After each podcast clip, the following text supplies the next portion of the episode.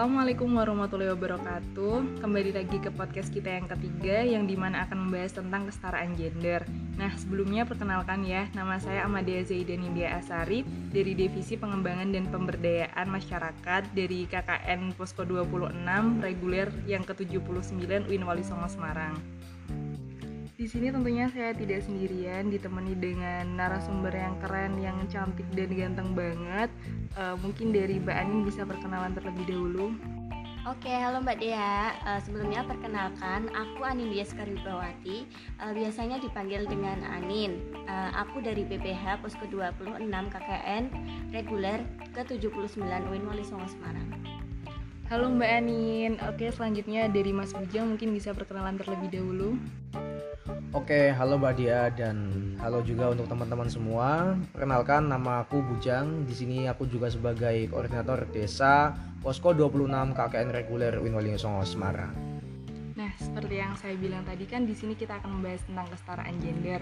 Mungkin dari Mbak Anin dan Mas Bujang bisa menjelaskan dulu nih kesetaraan itu apa, gender itu apa. Mungkin Mbak Anin bisa menjelaskan tentang kesetaraan dan Mas Bujang bisa menjelaskan tentang gender ya. Oke Mbak Dia, uh, menurutku kesetaraan itu adalah adanya tingkatan yang sama uh, di sini itu tidak lebih tinggi atau tidak lebih rendah satu sama lain. Nah jadi itu sih menurutku Mbak. Oh gitu ya Mbak Ani. Nah sekarang menurut Mas Bujang gender itu apa? Oke, uh, jadi terkait dengan gender, menurut aku gender itu merupakan pandangan terkait laki-laki dan perempuan dari sudut pandang konstruksi sosial masyarakat.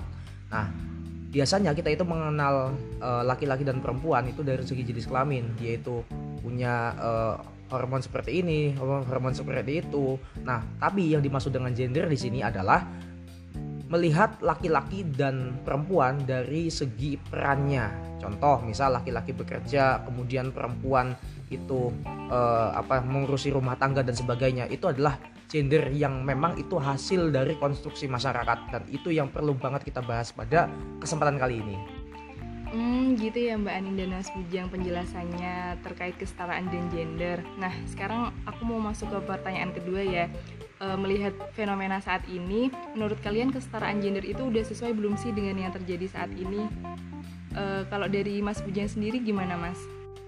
Oke, kalau menurutku terkait dengan uh, apakah sudah terlaksana atau belum terkait dengan kesetaraan gender, memang belum 100%. Ini adalah suatu bentuk upaya untuk mewujudkan yang namanya kesetaraan gender. Karena apa? Kalau melihat sudah terlaksana atau sudah terwujud atau belum, memang belum. Tapi di beberapa aspek itu seperti pendidikan, kemudian dari segi kepemimpinan itu juga sudah mulai terlaksana. Contoh misal, sekarang perempuan e, dapat mengakses pendidikan seluas-luasnya setinggi-tingginya. Begitu juga dengan kepemimpinan.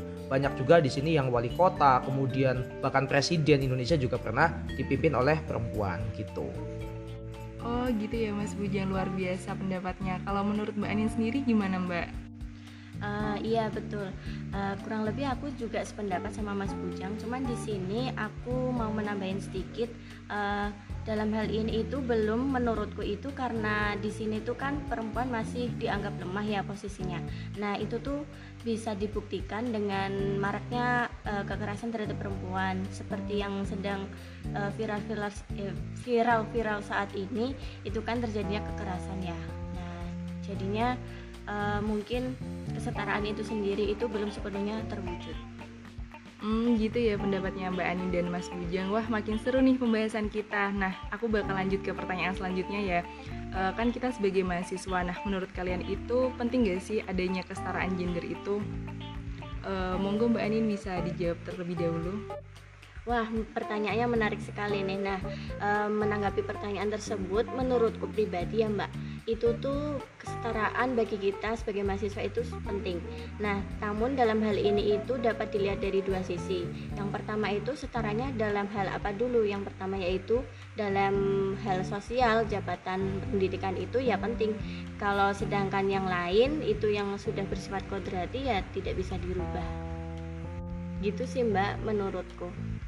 Oh gitu ya Mbak Anin. Uh, mungkin selanjutnya bisa dijawab oleh Mas Bujang. Monggo Mas Bujang penting banget. Kenapa?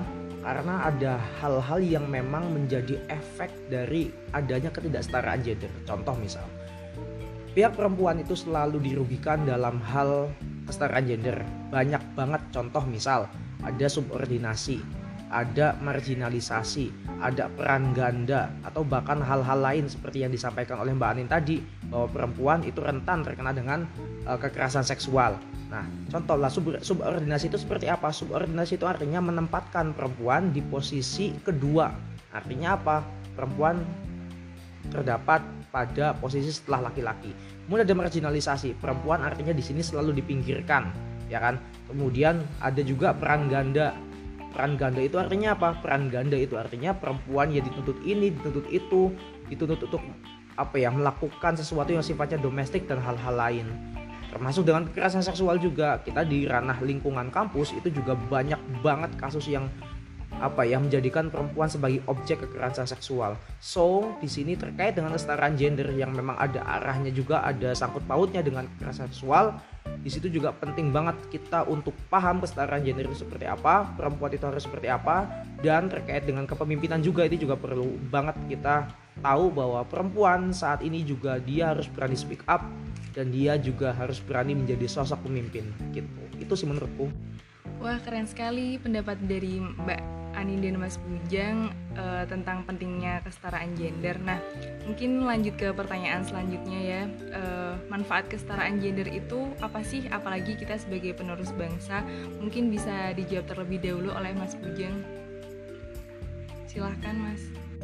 Oke Mbak Dia, jadi terkait dengan manfaat dari kesetaraan gender sendiri, tadi sudah saya sampaikan terkait dengan adanya subordinasi dan hal-hal lain. Nah ini juga yang perlu kita tahu bahwa perempuan itu selalu dia mendapatkan stereotype. Dia selalu mendapatkan labelisasi dari masyarakat tentang perempuan yang nggak boleh pulang malam lah kalau pulang kalau pulang malam itu dikatakan seperti ini seperti ini dan sebagainya. Perempuan kalau semisal uh, melakukan hal-hal yang dilakukan oleh laki-laki itu dianggap tidak baik dan sebagainya. Itu adalah bentuk konstruksi sosial masyarakat. Nah yang perlu kita tahu adalah kita harus mengubah pola pikir itu bahwa laki-laki dan perempuan yang sifatnya bukan kodrati itu ya sebetulnya boleh-boleh saja ya kan? Contoh semisal perempuan boleh berkarir perempuan juga enggak masalah kalau dia pulang malam dengan alasan yang jelas dan tidak menyimpang norma agama maupun norma kebangsaan begitu. Jadi ya kalau pertanyaannya manfaatnya eh, apa terkait dengan kesetaraan gender manfaatnya banyak banget salah satunya adalah kita dapat mengubah stereotip kita atau pandangan kita terhadap perempuan. Itu aja sih menurutku. Oh gitu ya Mas Bujang. Uh, mungkin selanjutnya bisa langsung dijawab oleh Mbak Anin. Silahkan Mbak Anin. Oke Mbak Dea, mungkin kalau aku sendiri kurang lebih setuju dengan pendapat Mas Bujang ya mengenai manfaat. Nah, di sini mungkin aku nambahin sedikit uh, untuk manfaatnya sendiri menurutku yang pertama yaitu dalam masyarakat itu seperti bisa menjaga persatuan dalam artian ini uh, ketika adanya jabatan tinggi maupun jabatan rendah itu bisa dalam satu wadah tanpa memandang jabatan itu sendiri. Kemudian yang kedua yaitu menghapus segala bentuk kekerasan, pelecehan dan eksploitasi yang sering dialami terutama kepada perempuan itu sendiri. Itu sih Mbak menurutku. Wah luar biasa sekali nih jawaban dari Mas Bujang dan Mbak Anin. Uh, saya di sini jadi semakin paham nih tentang kesetaraan gender itu apa. Seperti yang tadi udah dijelasin kalian berdua. Mungkin di sini aku akan menyimpulkan sedikit dari obrolan kita tadi ya.